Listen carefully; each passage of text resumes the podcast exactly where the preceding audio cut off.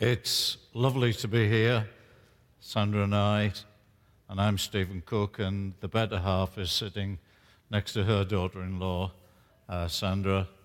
Um, so it is. It's lovely to be here.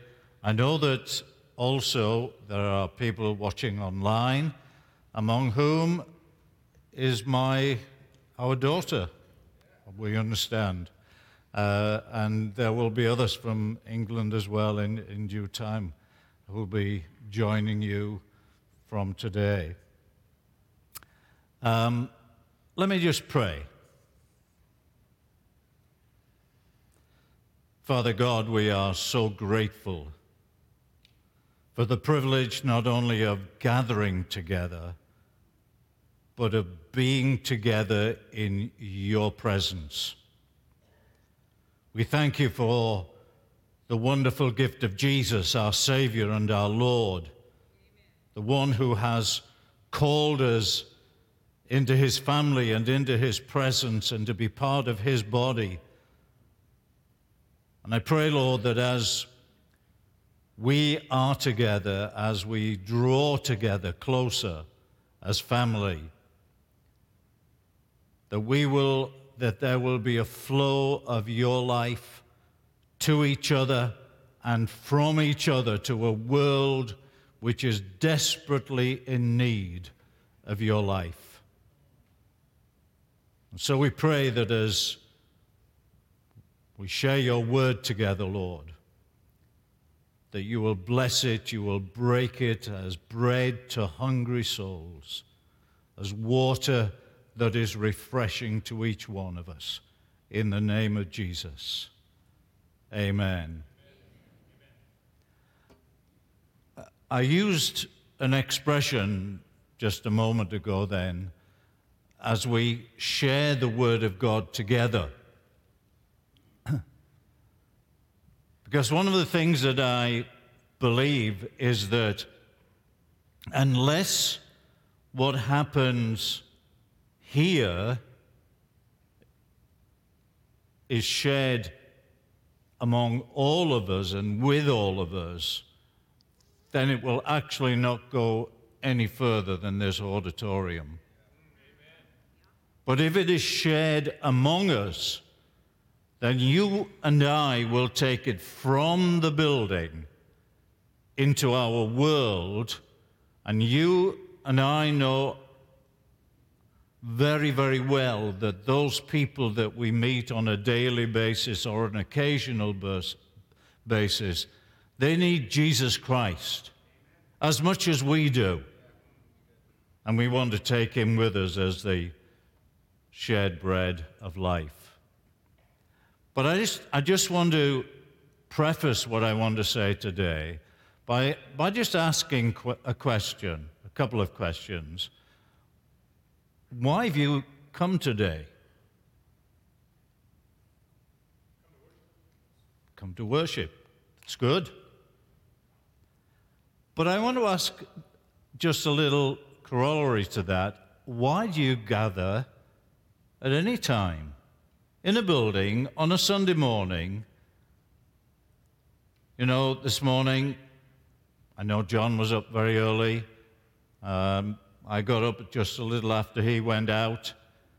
Not too long after that, the dog was let out into the yard when most of the neighborhood were firmly in their beds. I'm sure they really appreciated the fact that the dog was allowed into the yard. So, what, what is the reason? What is the reason and I know that many of you already know Jesus Christ as your personal Savior. And if you do, you are part of God's ecclesia, you're part of God's called out ones. So why do we gather? Well, Matthew 18 20 says, For where two or three are gathered in or into or for my name, there I am among them. Now, that verse is spoken in the midst of people being drawn together to say sorry to each other, to, to be able to be reconciled together. And one of the things about us as Christians is that we have been first reconciled to God, that we might be reconciled together. But above all of those things, Hebrews 2, verse 9 says this But we see him who for a little while was made lower than the angels, namely Jesus, crowned with glory and honor because of the suffering of death, so that by the grace of God he might taste death for everyone. We gather ultimately because Jesus crucified, risen from the dead, suffering the ignominy of dying on a cross and being put into a cold tomb, but rising from the dead because he is in the midst. And he is our center of attention and must remain our center of attention. And so when we come together, it is to to be repurposed in centering our gaze once again on our lovely Savior. Can I say that one of Alliance's greatest gifts to the body of Christ is A.W. Tozer? Now, some younger people may not have heard of him, but if you haven't, then get the old ones to tell you about him and to recommend the books that he wrote. But I, the thing that just strikes me about this man is that, and I'm, I'm going to use a cookery term, he was marinated in the Word of God. He just soaked himself from the moment he got saved, he soaked himself, he marinated himself in the Word of God. Uh, and, and certainly it can be said of him that his purpose in life was the pursuit of God. He put aside the pursuit of most about everything else, and his pursuit was God. It colored everything he did in his Christian life. And if you, if you want a, a title for what I, I, just want to share this morning, it's, uh, it's Time for a Brew. Um, and you could say of Tozer that he was a brew man. He, he, he, was, he was brewed in the Word of God. It got into every fiber of his being. And you know, we will only experience God's purpose being fulfilled in our lives if we take time in His presence, if we wait upon the Lord. And I, I know that before this service concludes today, that you will have an opportunity, if you don't already know the experience of being brought into the life of Christ, that that opportunity will be given to you. Just some verses that I, I want to read. Uh, in Isaiah 40, 27 to 31, and then Psalm 92. So, Isaiah 40, 27, it says, Why do you say, O Jacob, and speak, O Israel, my way is hidden from the Lord? And my right is disregarded by my God. Have you not known? Have you not heard? The Lord is the everlasting God, the creator of the ends of the world. He doesn't faint, he doesn't grow weary. His understanding is unsearchable. He gives power to the faint. And to him who has no might, he increases strength. Even youths shall faint and be weary and young men shall be exhausted, but those who wait for the Lord, those who wait upon the Lord, shall renew their strength. They shall mount up with wings like eagles. They shall run and not be weary. They shall walk and not faint. And then Psalm 92, 12. The righteous flourish like the palm tree and grow like the cedar in Lebanon. They are planted in the house of the Lord. They flourish in the courts of our God. They still bear fruit in old age. They are ever full of sap and green to declare that the Lord is upright. He is my rock, and there is no unrighteousness in him. I think when John asked me to preach here this morning, it was uh, to preach from the, uh, the viewpoint of being older and uh, you can tell by my hair or lack of it in places that I am. Um, and uh, but I, I don't. I, I just felt I didn't want to just concentrate on the aspect of being older, because our strength being renewed, as we've just heard from the Word of God, is for younger people as well. It's for, for every one of God's people, whatever our ages. But, but can I say to older ones, particularly, because sometimes physically we feel depleted, and therefore that can affect our mental uh, organization, but it can also affect us spiritually as well. So, God, particularly as well, wants to say to us who are older, let's wait upon Him and have our strength renewed. Uh, I don't know whether you heard about a particularly remarkable man uh, in, in England in uh, 2020 who came to the attention of the, uh, not just the British public, but a, a wider public as well.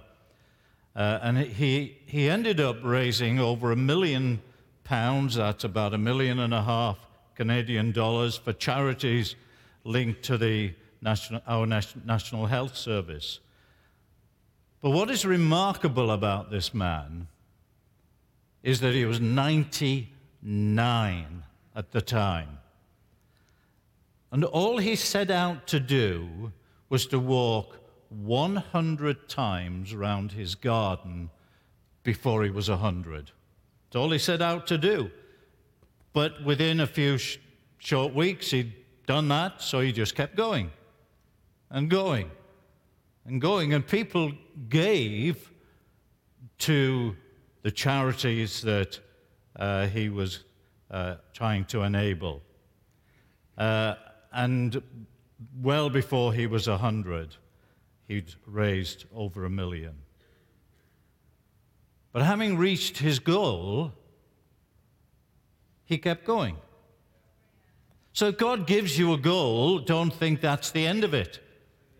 Keep going. He'll give you a new goal. He'll give you a new insight, no matter what your age. This is not about a, t- a terminus or, or being our terminal. It's about God giving us those new goals. And even in his older age, he flourished. And can I say this morning, it's time for us to have a brew.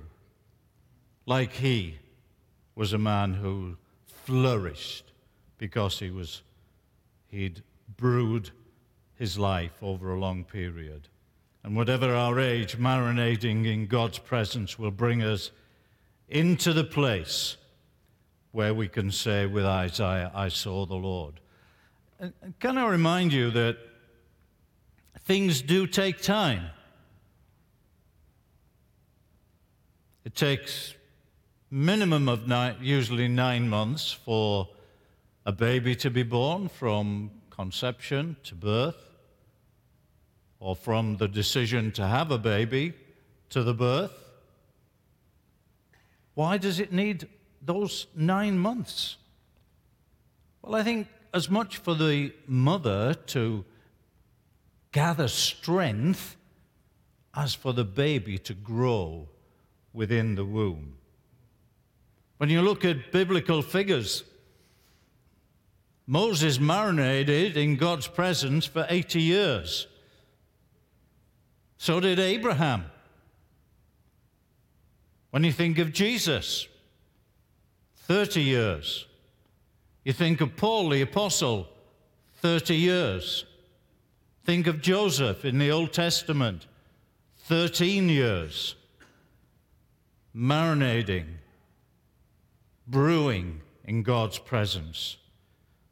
And by and large, we've, as Western nations, we've lost the art not only in terms of tea and coffee. We go for this, for the quick, instant. This takes a little bit more time. I'm, I'm assuming, Dee, that these are beans, are they? Yeah, these are beans, so they're taking even bit longer time to get a cup of coffee out. but you know the difference between the two.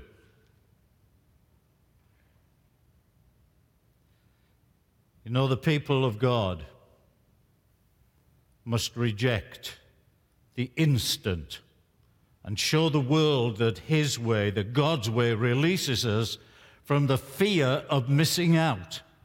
FOMO. Now, it, it's only a couple of years since I actually found out what that meant, to be honest. Some of you have known, you have known a lot longer, the younger ones. Fear of missing out. Why are there so many adverts on the television for new phones, new cars, new computers, the latest this, that, and the other? Because they want you to have a fear of missing out. But it could be anything, it could be the new anything. As God's people, we need to be different. You know, a thoughtful answer is of more value than an, than an off the cuff remark. And in these scriptures that we read together this morning, there are four important words wait. We don't like waiting. Don't like waiting for I mean, we call them buses, transits, whatever you call them here, waiting for a bus. And sometimes one doesn't come that's supposed to come, so you've got to wait for the next one. We don't like waiting for our, our meals from the drive through. We're not good at waiting. But what it says the people who learn to wait on God are the ones who renew their strength. The youths can be faint and weary. Young men can be exhausted, but those who wait for the Lord shall renew their strength. They shall mount up with wings like eagles. They shall run and not be weary, and they shall walk and not faint. You know that sometimes waiting can be purposeless. Now, I don't know about you, but whether your buses run on a, on a Christmas day, but in, in Britain they don't. So if I wanted to get somewhere uh, across town um, on Christmas Day, it's no good me going to the bus stop and waiting for a bus. The only way is to put my shoes on, and start to walk. And that's got a purpose to it to get to the other side. Waiting for a bus will be a hopeless, depleting wait. But when God says, wait, He doesn't just say wait, He says, wait upon the Lord. Wait for the Lord. And that's not a depleting weight, it's an uplifting weight because as we wait, we are built up. Romans 15 13 says, May the God of hope fill you with all joy, all joy and peace in believing, so that by the power of the Holy Spirit you may abound in hope. So while we wait, our God of hope will fill us with all joy and peace in believing. You know, God doesn't do things in half measures. And this hope that is God's gift to those who wait on Him is a renewing hope, not a depleting hope. But you can do something even while you're waiting. What did David do in the midst of the most difficult of situations? He encouraged himself in the Lord as part of his waiting. So while you're waiting, and you're thinking, when is God going to help me through this situation? Begin to, we, we can begin to encourage ourselves in the Lord. But the results are not always instant. When you re- read Romans 5, verse 3 to, to 5, it tells you about a process.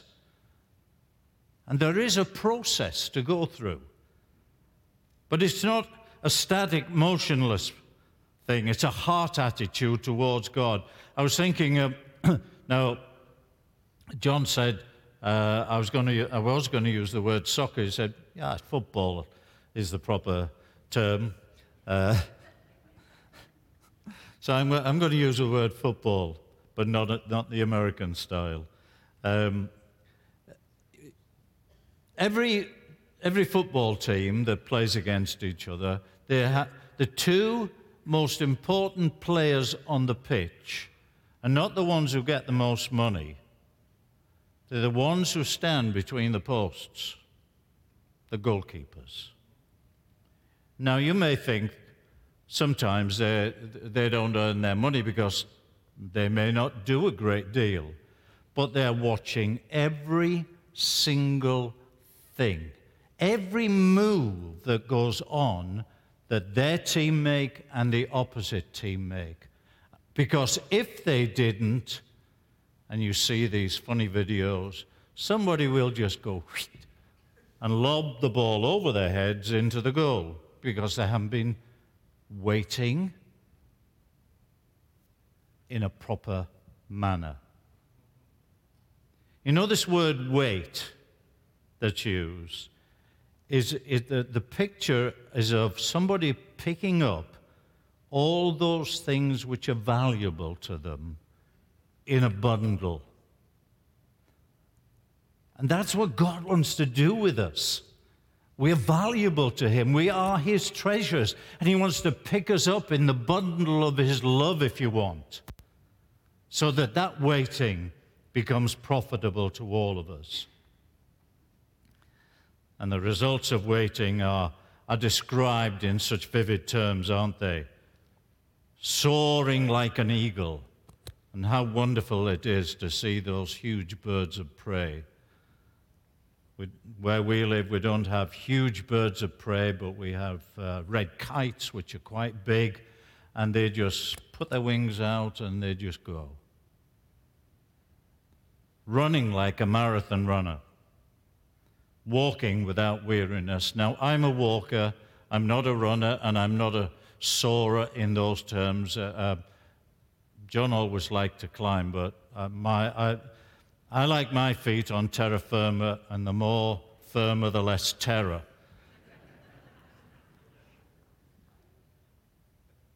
but I love to walk. And, and uh, uh, I, I can just walk. I'm not saying I never get weary, I do sometimes. But what a promise spiritually. You know, it's keeping going when others would, oh, sag by the wayside. So there's waiting and being renewed. And then Psalm 92 says, The righteous are planted in the house of the Lord, they flourish in the courts of our God. And the two words that are here are planting and flourishing. Now, somebody asked, Am I the gardener this morning? And, and I said, I do it because it's there. Um, and some of you might feel like that about your yards. You do them because they're there. There are others who absolutely just love the whole aspect of gardening. Um, but I'm not one of those. I like the results. That's what I like. And one thing I do know is that when I plant something, it's no good six weeks after I've planted it to pick it up out of its pot or out of its where it is in the garden and put it somewhere else. I mean, that, that would be sheer stupidity. But sometimes, you know, in God's house, that's how we are. We think, oh, we can just go somewhere else. Not, and we end up not being planted in the house of the Lord. Now, that's not in a denomination, it's not in a building, it's not just in a certain, within a certain group of people, but it's in the house of the Lord. It's among God's people. And one of the things that happens even between plants and, and soil is that there is a mutual interchange of nutrients. Did you know if you plant uh, any particular crop, whether it's peas or beans or potatoes, constantly, year after year after year, the, pl- the, the ground can become barren. And so you have to plant a different crop to renew the earth. And there needs to be that mutual interchange. But also, to change the metaphor, when we are planted in the house of the Lord, there's a mutual interchange of nutrients between us. We receive, and that's why, where I started. We need to receive the Word of God for ourselves and, and then for it to be in a kind of shared nutrient where we can share with each other what God is doing and saying to us. Nowhere in the Word of God does it tell us or teach us that God's people are meant to walk alone, but we are meant to be with other members of the body. And that applies in families as well.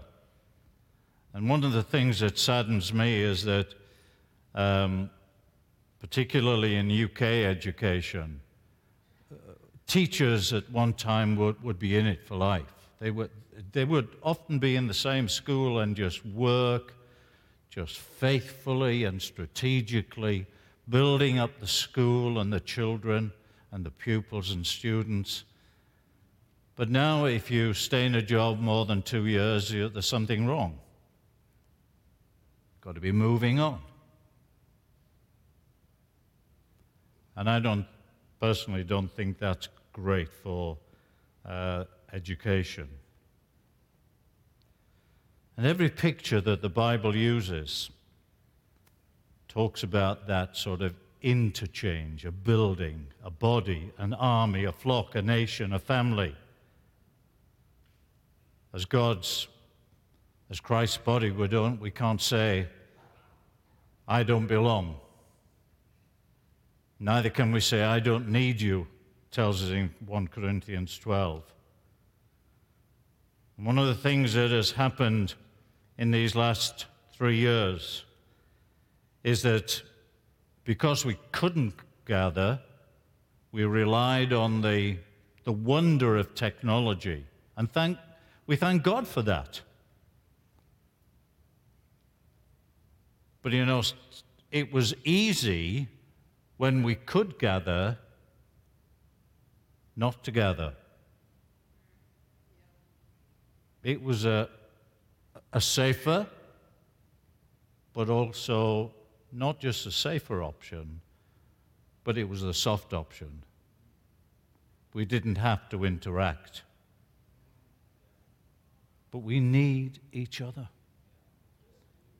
Sandra and I felt exactly the same.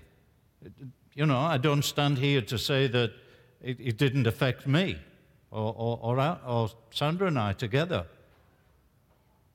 But we made that decision because we feel the mutual benefit of gathering in the same room at the same time with loving brothers and sisters. It's time for a brew. And the result will be that we flourish. We put ourselves in the place where the Word of God will flow among us. I, I mean, the psalmist has a, a, a really lovely turn of phrase. Um, they will be fat and flourishing. Um, not physically, I hope, but uh, it, it's the sap will always be rising and invigorating. There's a challenge for all of us. In a season of great stress for, our, for the nations of the world, as Christians, are we resourcing ourselves by waiting on the Lord? and knowing the daily renewing of our strength in Him?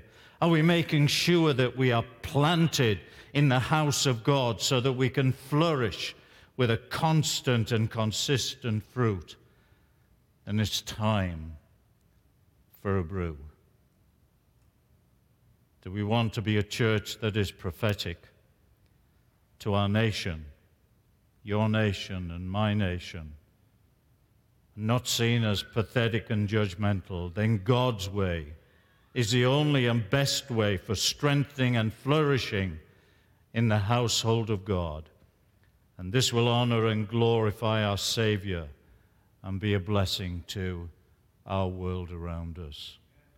It's time for a brew. Let's pray.